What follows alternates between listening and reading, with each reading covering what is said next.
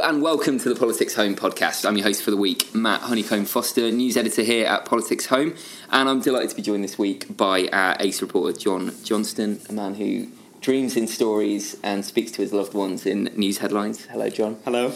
And joining us again is Sienna Rodgers. Sienna is the editor of the LabourList website, which is essential reading for Labour members, activists, and MPs, as well as the rest of us nerds who like to know what Labour's really thinking. A very warm welcome to you, Sienna. Hello.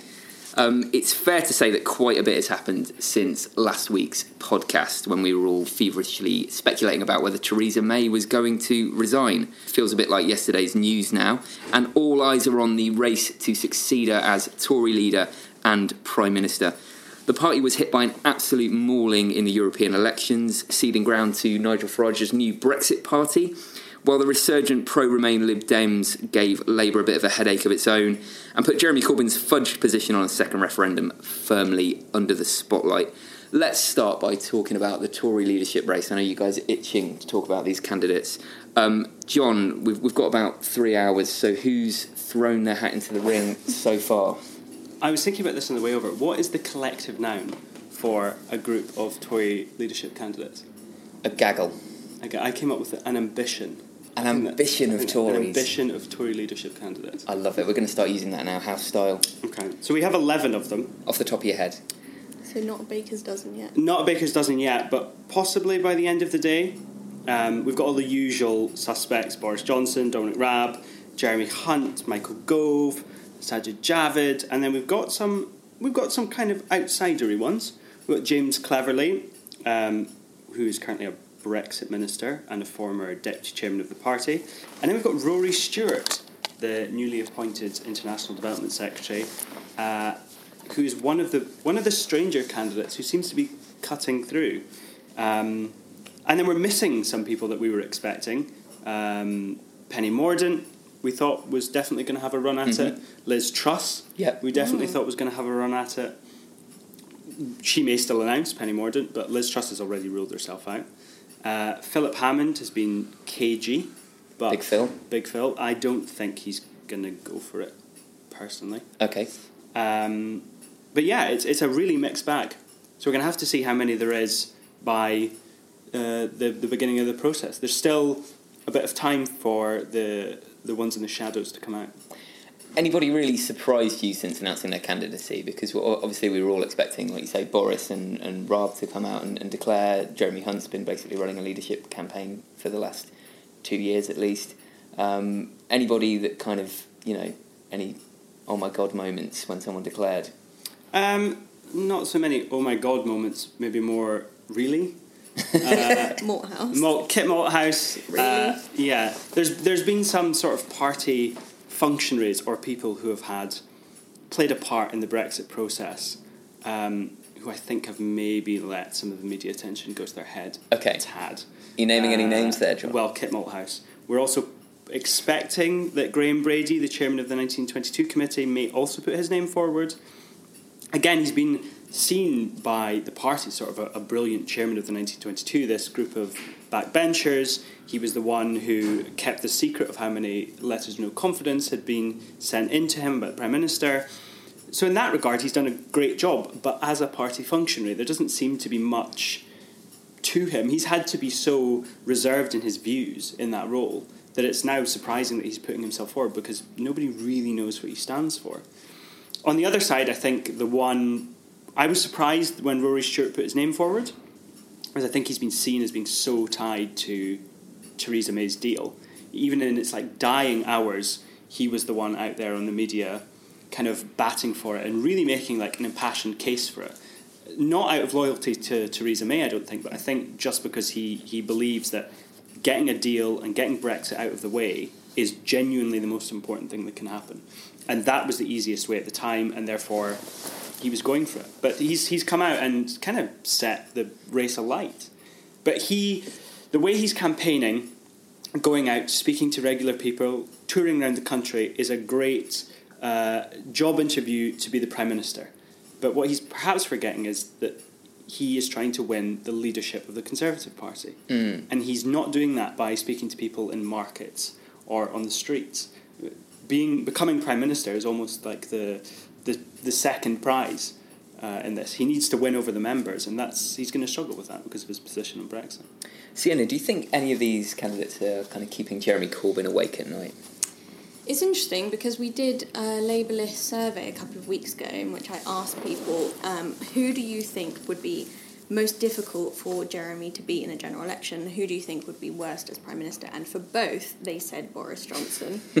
they said, so kind of worst of both worlds, I think most Labour members think, um, would be Boris Johnson winning, which uh, Okay. obviously he is the favourite. Um, so I think him, and I do think there's a point in that because while there are there are similarities, so um, some have argued that Boris Johnson wouldn't be too bad because actually he's got some of the same flaws as Jeremy Corbyn in terms of kind of not being very sort of slick and professional and that kind of thing, not not appearing very prime ministerial. But he, I think the greatest threat that he poses is the fact that he's this anti-establishment figure, and that is the main USP of Jeremy. That's was a key factor in the success in, in 2017, I think. So if he takes that away from the Labour Party, and particularly maybe if the Labour Party becomes more of a Remain party, if he takes away that anti-establishment thing that they've got, I think that's a big threat. Are there any candidates that they that Labour um, would love to take on that would kind of uh, be a dream come true for them? I think many of them feel like actually Dominic Raab would be quite good to take on. Um, I'm not sure about that myself.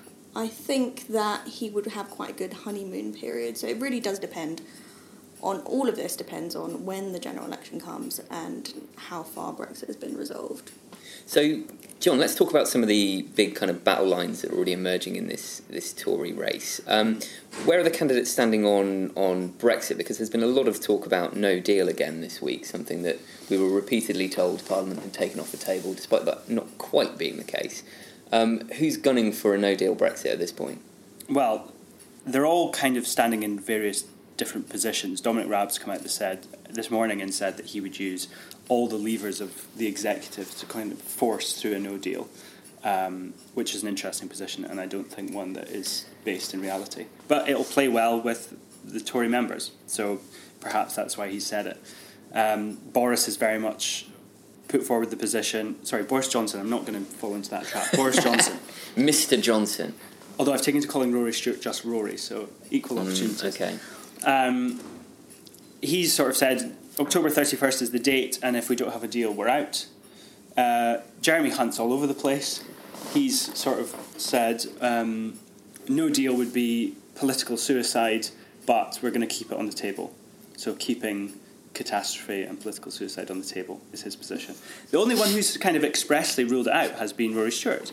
He, I think, uh, in the whole um, glut of candidates, he's the only one who's come out and said, "I'm not going to let no deal happen. I won't stand for it. It's a dreadful thing to happen, and, and I won't I won't let it go ahead." Sienna, the um, Tories took an absolute hammering at the uh, European elections from the Brexit Party, Nigel Farage's new outfit. Obviously, the results um, weren't great for Labour either. But do you think it's inevitable that the Tories are now going to tack to the right in the wake of that result? I mean, obviously, the Euros were interpreted uh, by voters as well as commentators as a proxy second referendum, and people were voting along the lines of you know Brexit, as far as we can tell. So that is going to polarise the two main parties who flopped in those elections. And yeah, the Tories are going to go more towards No Deal, and Labour more towards Remain. That's you know that's the inevitable consequence. But it, yeah, it has been striking actually. Just the last few days, there's been a lot of socially conservative things coming out of Tory leadership contenders, especially Esther McVey this morning. Actually, she she's been talking about the LGBT schools protests, and uh, so it has been covering that kind of thing. But also, Sajid Javid has been talking about uh, increasing police numbers when he has presided over police cuts. So, you know, there's some really interesting dynamics going on there and quite confusing messaging, to be honest. The man who's been Home Secretary now for uh, quite a while. It was an extraordinary intervention from, from Javid, actually, because he seemed to directly take a pop at Theresa May. Yeah. Do, you, do you think any of the any of the candidates are going to embrace any of her legacy, or, or is it very much just a case of let let let's junk this and move on now? I mean, she hasn't got much of a legacy. She obviously didn't, you know, she didn't have much of a domestic agenda being dominated by Brexit the whole time. Very odd that, again, today she's coming out and starting to call for, uh, you know, various education policies to be implemented by the next Prime Minister. It's uh, quite odd considering she is she is the Prime Minister and just and is just leaving now. John, it's probably worth you talking to our listeners, as you, I'm sure you're delighted to do, through the mechanics of how the Tory race works, because it's not very clear to most people um, just how, how powerful the membership really is here. Yeah, so at the moment we're still we're still in the courting phase. The the leadership uh, contest doesn't actually begin until Theresa May steps down officially as Tory party leader on the 7th of June. Um, at that point, we then get a period where all of the candidates who want to be put forward officially will have to declare. And then we go through a kind of two stage process. The first stage is that these candidates get whittled down through um, a series of votes by Conservative MPs until we reach a final two, possibly. Um, our editor, Kevin Schofield, did a story a couple of weeks ago saying that the Conservative Party executive were considering extending um, the rules so that the number of candidates that goes forward to a ballot of members is increased from two to four. We'll have to wait and see if that's going to happen. But when we get down to this final number, they're aiming to do that by um, the end of June. We'll then get a period where Conservative Party members will be asked to vote for the final candidate. And they are hoping to have that done by the end of, um, or sorry, before summer recess begins. So the expectation is that the new Prime Minister will be in place at some point in July, probably to do the last PMQs of the session, uh, so they can get the kind of big moment in Parliament, and then have a few weeks to kind of go out there and figure out how they're going to try and sort out Brexit. No, no big one.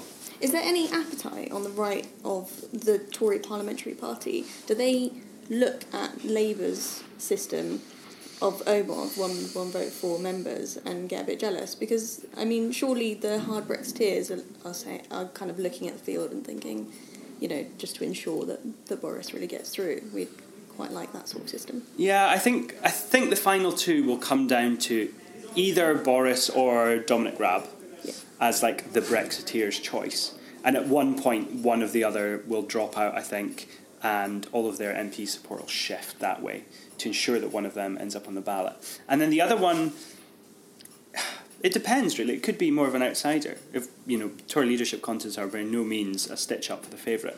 So we'll have to wait and see. It could be somebody like Rory Stewart, or it could be somebody like James Cleverly, or someone who's a bit more of an unknown. Um, I don't know if extending it to four would massively help them. It might end up kind of splitting the the Brexit support in the in the membership. I was speaking to one Brexiteer minister yesterday who was absolutely adamant that Jeremy Hunt will make it through to the final two. Um, do you think the introduction of kind of Michael Gove into the race makes that a little bit less likely now? Because he obviously, you know, torpedoed Boris Johnson's attempt to become Tory leader in 2016. He can hoover up some of those same votes, but he can also, from his uh, time back as Education Secretary, say, look, I'm a modernising kind of Cameroon Tory MP. I think he's probably one of the only cabinet ministers throughout the May government who actually has something that he can point to that he's achieved. You know, like his environmental agenda, he's actually gotten some things done that have been vaguely popular. He's one of the only Tories who's been able to get some policy through that's gotten some decent headlines for the party. But whether the membership forgive him for knifing Boris the first time round, Boris Johnson, the first time round, um, we'll have to wait and see. He's also really tied to May's deal. Again, Yeah. you know, he was always the one up on the Today programme when the government was falling apart. He fronted for May during the vote of no confidence. Um, so I- I don't really know how it's going to affect the dynamics. I a lot the the numbers show that it could possibly be a runoff between um, Boris Johnson and Michael Gove at the end, but I, I can't really see him doing that well, to be honest. I feel like Michael Gove is coming from a similar similar place to Jeremy Hunt, but has mm. more charisma. I mean, at the dispatch box, that that speech that he made, you know, attacking Labour was very impressive. Yeah. Jeremy Hunt hasn't had any sort of star moments like that. And when he gets when Jeremy Hunt is let off the leash, when he's away from government, he you know he's he's competent at, at putting forward a government policy position. But then, as soon as he's asked his own thoughts, he or his wife sort of like. yeah, he kind of he you know compares the EU to the Soviet Union. I can't remember four four times he did that and then rode back and then did it and rode back and now he's said that his policy position for the leadership is to keep political suicide as a as an option in his back pocket. You know, I'm not sure as the campaign goes on whether he's going to end up covering himself in glory. But. Of course, the EU elections we were talking about, um, they weren't just tough for the Tories. Um, it's fair to say Labour took an absolute hammering. Uh, it came in third nationally behind both the Brexit Party and the avowedly pro Remain Lib Dems. The party was wiped out in Scotland uh, and also finished behind Plaid Cymru in Wales. Um, the recriminations started straight away on Sunday night, didn't they, Sienna? And um, we're now expecting a, a, bit of a shift on Labour's second referendum position. Who's been pushing Jeremy Corbyn for a change in stance? Well, a, an awful lot of Labour MPs, obviously, who came out uh, in favour of another public vote months ago, even years ago, some of them, uh, and have been rallying around this campaign for some time, but also increasingly shadow cabinet members. I mean, Emily Thornberry was the first on. Uh, on BBC News on Sunday night and instantly said, Yep, Labour's Brexit position not clear enough. This isn't good enough. We need to move. So you know there are moves um, being made very explicitly, but also m- most importantly, perhaps. Uh, the membership and you know Jeremy Corbyn was elected on the basis that he would listen to members that he would actually increase democratic accountability of the leadership and the shadow cabinet um, so you know it is fairly clear that members are more pro EU than the shadow cabinet and more anti Brexit so that pressure is really important, especially in the run up to conference in September. I think he'll be able to maintain this holding pattern until conference, or do you think that that's going to get too much and they're going to have to either call a special conference or there'll be some other process? Because it seems with all this pressure from the shadow cabinet, the membership clearly more favouring Remain a second referendum you know, can they really wait until six weeks before the deadline to decide how they're going to deal with Brexit? Of course, a lot of people are complaining that waiting until September is just too long, but I think that is why they are making more positive noises about another referendum before then. And I mean, speaking to Labour NEC members, members of the ruling body, they're just incredibly sceptical about the whole idea. A lot of them the whole idea of calling a special conference. And, you know, we've got to remember that there's the summer coming up, there's mm. a long recess. There aren't going to be any NEC meetings, there are not, not going to be local party meetings in August. So I think it's difficult to see, like, firm action being taken before then. But there is this anti Brexit motion in the works and being passed by local parties in the run up to September. So, you know, if that passes at conference, that would make Labour absolutely committed to another referendum, no caveats, but also would make Labour the Remain party in that campaign. Tom Watson, Labour's deputy, um, has been talking about the idea of an online ballot of members on Brexit. Is that? I mean, you know, you know your Labour onions. Um, is that in any way a realistic proposition? I think it is a real. I mean, yeah, there was there was this hilarious poll that um, Tom Watson did on his website. Eight thousand Tom Watson fans. Yeah, exactly. said eight out of ten Tom Watson fans love Tom Watson's idea.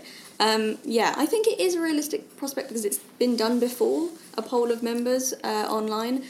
Um, in terms of you know foreign intervention. So it seems like you know depending on the subject, Jeremy might be in favour of that kind of idea, but in terms of actually implementing it, I'm not sure what kind of processes that would have to go through, whether that's something the leadership could just take on themselves or whether the NEC would be involved in any way. But I don't think there's enough appetite for it to make it actually happen. So you don't think a survey monkey organised by Tom Watson is gonna is gonna shift Labour's Brexit policy? That's, that's interesting. Um, JJ, I'm going to ask you another question. I've, I've, I've tried to give you all the um, technical administrative questions today yeah. because I, I, just feel like, like bullying you for some reason.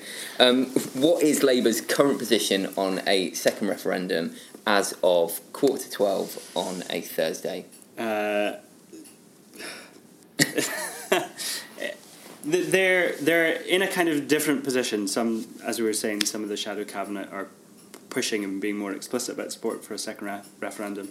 Um, you correct me if I'm wrong, but as far as I'm aware, they're still primarily pushing for there to be a general election. That, that this goes back to the people in some form, whether that's a general election, whether that is a referendum on any deal that Parliament comes up with, but that seems unlikely. Um, you know, the, the the kind of underlying position is we will do whatever it takes to stop a Tory no deal Brexit. That's that's the line. But how that actually happens seems a little bit kind of difficult to explain because it, I'm not sure how they push for a general election just now. We don't think there's going to be a deal. So at what point, you know, what point do these things trigger? I think this is the important thing that nobody is talking about, and I find it really, really frustrating. I mean, I think in terms of the shift over the last week since the Euros re- results have come out, I think the change has been Jeremy saying this needs to go back to people, whether it's in a general election or another public vote, and that's being kind of put on equal footing. So it could be either or. Wh- whatever's most likely, we'll be happy with that. But no one's talking about how does another referendum actually happen? Yeah. Because the Prime Minister said, okay, you know, get WAB through second reading, then you get your vote on another referendum. And, you know, if you get a majority for that, then it's attached to the bill. And that was the plan all along. That is the Kyle Wilson plan. But the PVers didn't accept that idea. They said, oh no, actually, they kind of shifted the goalposts and said, oh no, it has to be on the face of the bill now. Well, that was never the idea a few months ago. So it's difficult. I mean, they they didn't like that idea because they know they don't have a majority for it. You you mentioned the, the People's Vote campaign there. Um, how widespread is is the fear that, that the, the People's Vote campaign is sort of a, a, a proxy way of bashing Jeremy Corbyn around the head?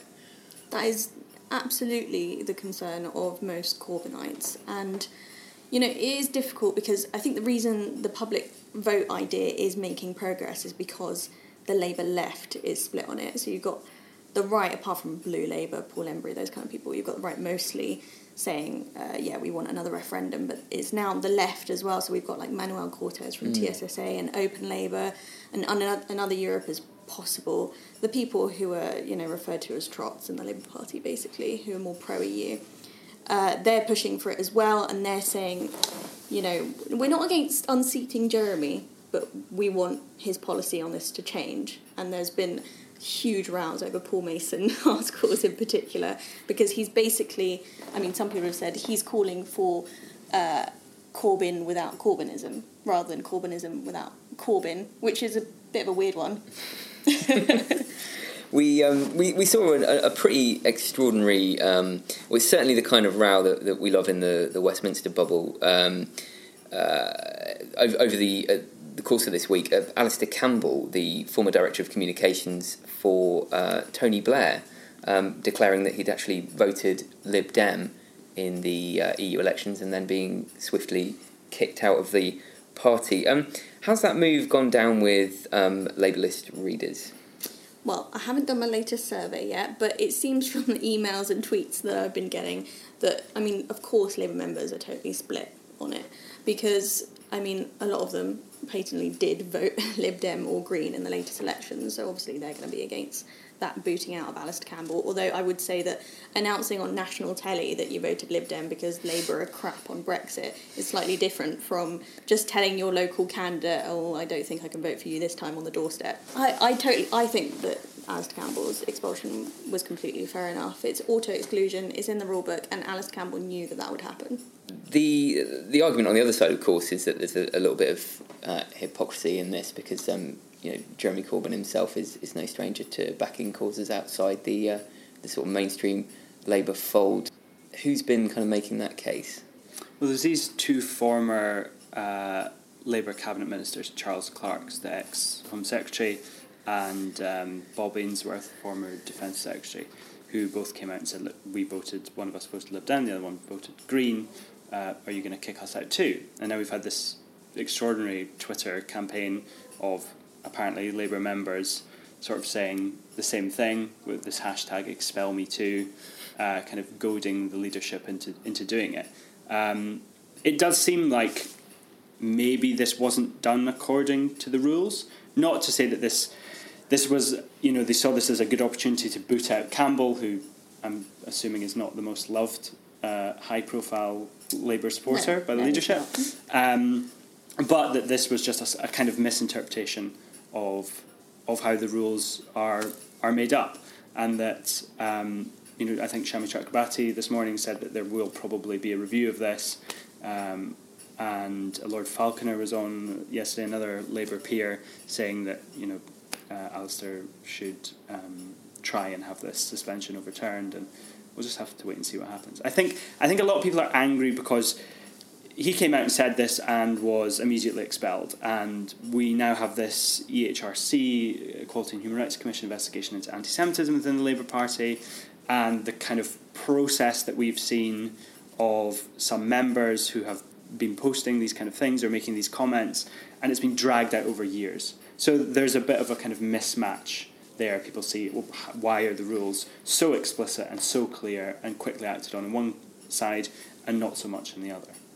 But I mean that is that is how the rule book works. I mean, people are right to point out that Labour's disciplinary disciplinary process is slow and has been mm. just flawed in so many ways. But I mean, the rule book very clearly states that auto exclusion applies when you express support for a candidate that has stood against a Labour candidate. So it is a completely different, it's a separate issue to the fact that the disciplinary process is flawed. Talked a little bit about how the the mechanics of a second referendum and how unlikely it seems. Um, are we any closer after these European election results to seeing a, a fresh public vote on on Brexit? I think it's hard just from the European election. Uh, you know, we, we, we saw what we already know in this that the, the country split. Uh, and you can't read too much into them. You know, people use it as a protest vote. It's very likely that traditional voters, you know, Labour base and Tory base didn't come out. You know, turnout was very low. But what we did see was um, you saw Labour losing in leave backing seats to the Brexit Party and saw them losing in Remain voting areas to the Greens or to the Lib Dems. So, and that was happening, you know, with the Conservatives as well. They were hemorrhaging votes to the Brexit Party. But so, also to the Lib Dems, which is rarely discussed. To the Lib Dems. And to, I've spoken to four or five Tory activists in, to be fair, in London, um, who all voted Lib Dem. You know, they were willing to vote. They said, we probably wouldn't do it in a general election, but in the Euros, we did because we're unhappy with how the parties are doing this in Brexit. Um, I'm not sure whether that pushes us definitely closer to a second referendum because we still don't know how that's going to come about. But I think certainly, as the further we go down the road, I think a general election is becoming more likely. I think a second referendum is becoming more likely. I think the least likely option of the three is that we end up with a no deal because I think Parliament will step in to block that. But I think the other two options probably are now a bit more, bit more likely than they were before. Speaker Bercow staying on is very, very important to that dynamic, of course, because otherwise, you know, you could see maybe a situation where, because there are, it's actually quite difficult for Parliament to stop No Deal in some ways, uh, but you know, John Bercow is going to find a way to facilitate that. We would assume. I think with with Dominic Raab sort of essentially saying today, if I become Prime Minister, I will use the levers of power to bully this through Parliament, even if they're against it, um, is, is gamesmanship for leadership. I, th- I think if it came down to it, there's enough Conservative MPs who've been in Parliament for a long time who I think would possibly make the decision to put what they would see as country before party mm. and, and vote against their own government mm. uh, as like the final thing to sort of say I've had my time here, uh, and I'm willing to sort of to to bring down a Tory government if it means avoiding a No Deal. Perhaps I'm thinking too too well of that is the big question MPs, but whether they're courageous enough to do that. And there was an interesting line in the Katy Balls interview that we were talking about uh, with Dominic Raab this morning is him saying at the end, yeah, I doubt Dominic Grieve would actually bring down the government. I, I don't know whether he said that before or after. I recently had lunch with him. You know, some sort of cheeky line like that. So, yeah, that is the main question. And the Tory Remainers have shown before that they are willing to fold when, when push comes to shove, right? Yeah. We, we saw that repeatedly in the uh, the meaningful vote. So many times. Um, guys, I'm, I'm always a big fan of mindlessly speculating. So, do either of you think we could genuinely see a third prime minister this year? This year, uh, yeah, I think it's possible. I think if something like uh, like what we were talking about happens, that uh, someone pushes for a no deal or something through Parliament, that that they might end up losing control of Parliament and, and facing a no confidence vote. Yeah, definitely. Jeremy Yeah. Corbyn. Yeah, and that is why Labour desperately does want to hold on to its uh, our messages for the many, not the few, not remain or leave. because they see if it comes down to like another leave, remain, divide, Yeah, that's, there's no future for them in that. exactly. I That's right. mean, the European elections showed that there is no majority for leave or remain. So Mm. actually, you know, the parties that had a confusing message did really badly, but also there wasn't a clear majority for either the remain, remain or leave side. But do you think that would work in a general election? You know they keep people keep saying if you walk in the middle of the road you get hit by traffic on both sides. You know, could the, could Labour sustain that fence sitting in a general election? I mean, Labour members don't think so, or at least don't want Labour to. But I think, personally, I think it's the least worst strategy. Becoming the Remain party is guaranteed to just basically you're throwing MPs like Lisa and Andy to the wolves. You're just saying bye bye. Um, guys, it's just time to talk about your weirdest stories of the week. Um, I appreciate this is increasingly difficult uh, as the weeks go on. But, um, John, anything that's caught your eye this week? Um, I I think possibly one of the most surprising stories of the week has been, and it's also a bit, bit weird, is that Boris Johnson is going to have to go to court. He's been summoned to court now um, on the back of a private prosecution by a kind of Remain campaigner, businessman who's crowdfunded over £200,000 to raise this private prosecution against Boris Johnson, uh, essentially accusing him of misconduct uh, in a public office. So a very serious charge. If he was to be found guilty, the the the top end of the sentencing is life imprisonment. Um, so this, yeah, this went to, to court. Nobody really expected. Uh, they were applying for a summons. Nobody really expected the judge to grant the summons, but they did. The judge in the Westminster Magistrates Court, she didn't make any judgment on the, the arguments, but said there's a case to be answered here, and therefore Boris Johnson is going to have to go uh, for a preliminary hearing. He's going to have to show up in person, and then the uh, case will get passed on to the Crown Court for a trial. It might not go that far. The public prosecutor can step in and nix it, as far as I'm aware, if he said there's no real veracity to it. But it's a fascinating thing to happen. It's raised all kinds of questions about how are MPs held to account for what they say on the campaign trail. You know, if they're in a, in a public office, as, as Boris Johnson was an MP throughout the whole European referendum campaign, you know, this, this whole thing centres on the £350 million a week for the NHS uh, line that they used. It's going to be fascinating and, and interesting to see how it will affect the leadership contest.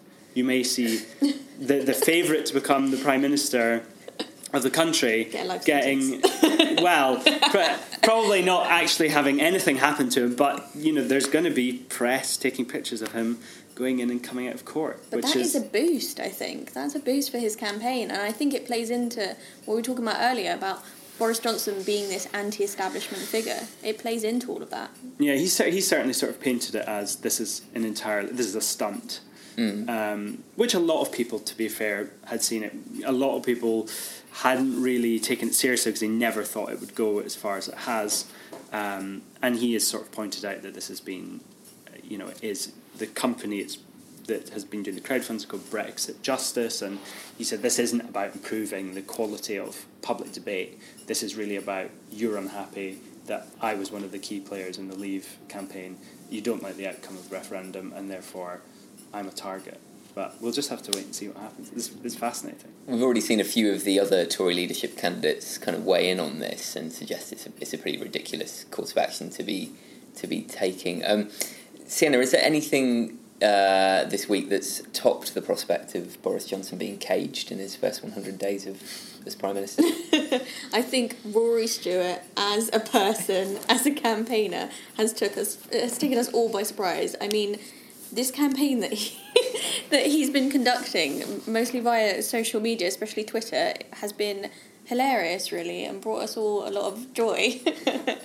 uh, Twitter centrists, particularly, have absolutely loved it. But you know, him posting this video from Kew Gardens saying, you know, come talk to me, even though obviously you have to pay to get in.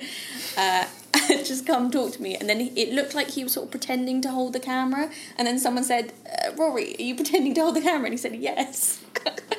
I just Straight loved talking that. honest politics. Haven't Yeah. we? We've been calling for this for so long. It was incredible. And then he jumped on the TV this morning and said, "Yeah, I smoked opium at an Afghan wedding." Like, yeah, Class A drugs have really become a dividing line in this contest, which I also am enjoying. I mean, Yeah. it's a step up from Fields of Wheat. To be fair, Big step up, yeah. That's true. Fields of opium, Fields of Opium. fields of poppies. Yeah. Um, on that incriminating note, um, that is all we've got time for on the podcast this week. Uh, thank you so much for listening, and don't forget you can sign up to our free seven day a week breakfast briefing email by going to politicshome.com forward slash register. You can also check out all of Sienna's work on the LabourList website and sign up for their own brilliant morning email. Um, thank you guys both for joining us this week, and uh, let's go wander around Kew Gardens.